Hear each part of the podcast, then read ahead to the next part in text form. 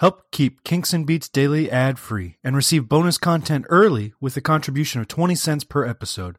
Visit herohabit.com slash shop for more information.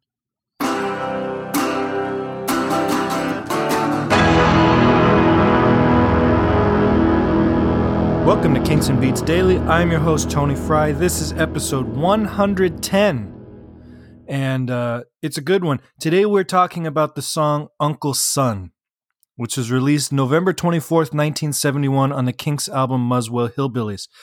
Now, this album, and we'll get to it when we do a full album episode, um, which might be our next Kinks album uh, episode.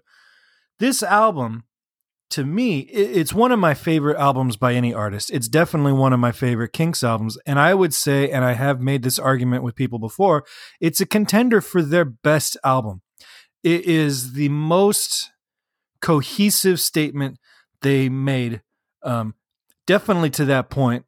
It's stylistically, it's it's it's uh, kind of alone among Kinks albums because this is a very country acoustic focused album. Even the songs that are electric driven are still kind of acoustic driven, and and you know the guitar tones aren't as crunchy and hard rock as they were on the previous album, Lola, um, or as they're def- destined to be at the end of the seventies. And this is one of those albums that I think everything about it is perfect.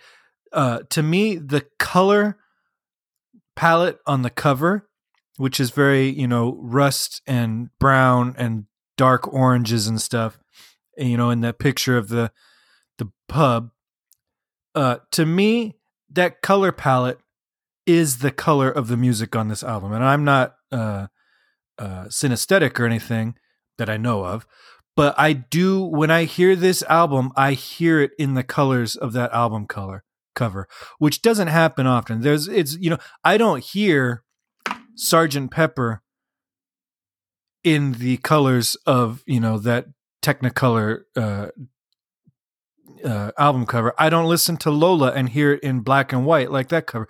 But this one, the cover matches the tone of the music perfectly. And also the layout of the of the song the sequencing of the songs the looseness in the band they sound like they're playing in a pub. And they sound at certain points like they're getting a little bit more drunk as the night goes on. You know like things start getting a little sloppy and, and everything. But the music uh, it's just fantastic music. And one reviewer said that this was the um like the quintessential Ray Davies statement. And I totally see it was a signature statement that came from um, uh, Rolling Stone in their album guide in 1984, where they gave it uh, uh, five stars out of five stars. Stereo, Re- Stereo Review magazine said that it was the album of the year. I mean, it's critically acclaimed. It didn't do anything. It barely charted in America. Didn't chart at all in the UK. But it is the statement of Ray's constant uh, desire to speak on behalf of the working class. And Uncle Son, I think, is maybe one of the best working class lyrics, if not on the album, potentially in the entire catalog.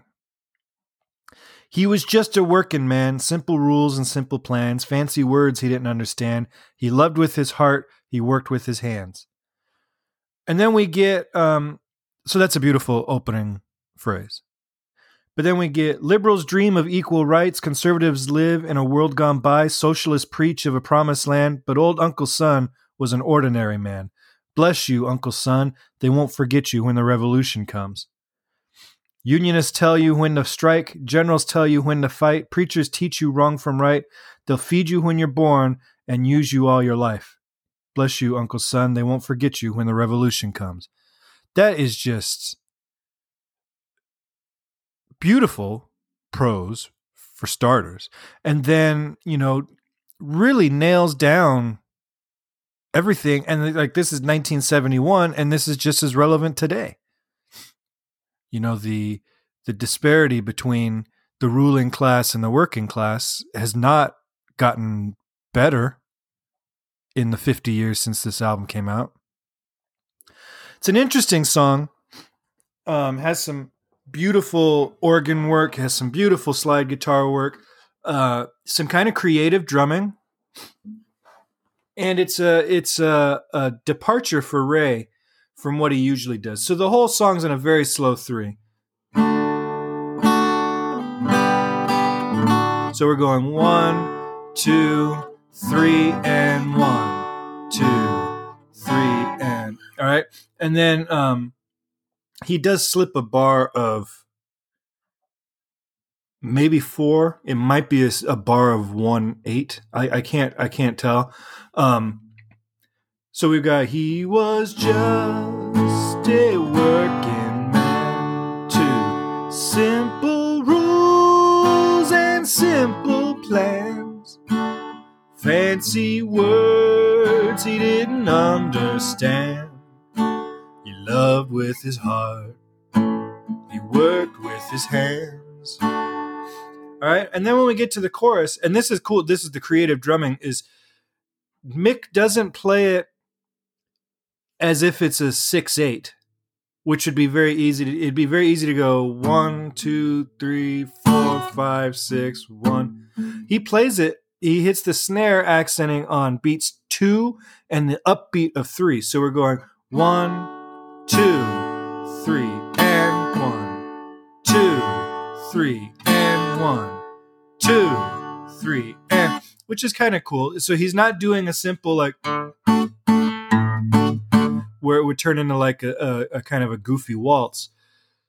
You know, he's still providing that kind of rock beat to it, but because he doesn't have a fourth beat to hit, you know, usually the snare would hit on two and four. He doesn't have that fourth beat when you're in three, so he's pushing it as close as he can to that four, um, and and totally avoiding it becoming kind of a cheesy uh, three four umpapa kind of sound.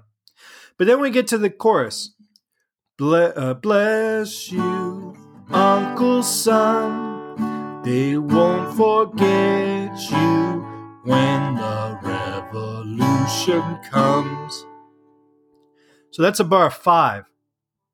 So we're going one, two, three, and one, two, three, and one, two, three, and four, and five, and one which is cool. You don't hear, excuse me, you don't hear Ray playing with time like that very often.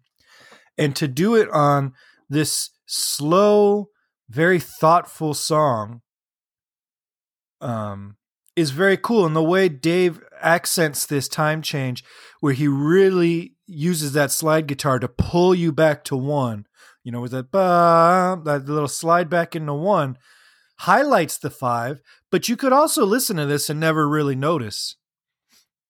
And, and in a lot of ways, the way they perform this song makes it almost absent of time. You know, because like the chords are changing on one and three, but Mick is accenting on the end of three, and then you got these random bars of five. Like it, it, it's it's like they were trying to keep it a little bit ambivalent, but it's not totally. Um, to me, this song always sounded kind of like the band or when the Stones try to do country music, but they do this so much better than the Stones. And we talked about this like two episodes ago when I talked about the Kinks' ability to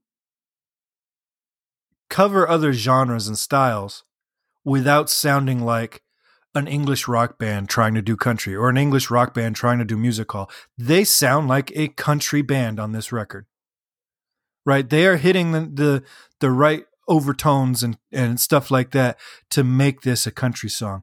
And if you would have told me that this was an American song by an American band, uh, I think it holds up next to the contemporaries of the time. It's the penultimate song on the album, and I love it because it's a great slow lead into the title track, Muswell Hillbilly. Um, which serves as like this great up tempo finale. So we've got this real slow, almost dirge like uh, song.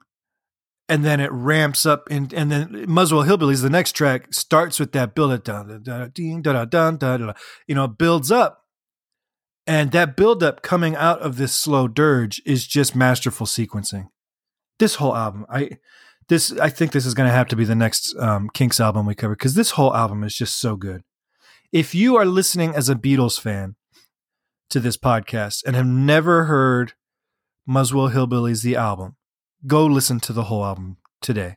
I encourage that. It is such a good album, and and it's not a typical Kinks album, like I said. It does tend to lean a little bit country, but it's country with that British pop sensibility. So it's you know there's still a lot of hooks and and stuff like that. This is not cheesy in the least. So that's Uncle Son. Um, definitely give it a listen.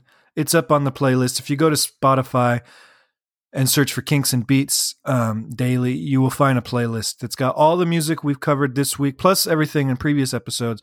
But I update that on Monday morning so that you can pre listen to songs before the podcast comes out. Um, and of course, you can swing by herohabit.com under the podcast button.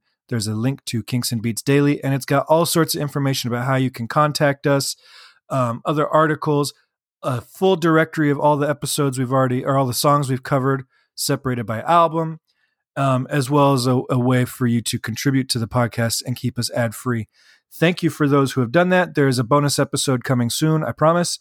Um, and i will talk to you guys tomorrow for episode 111 have a great day.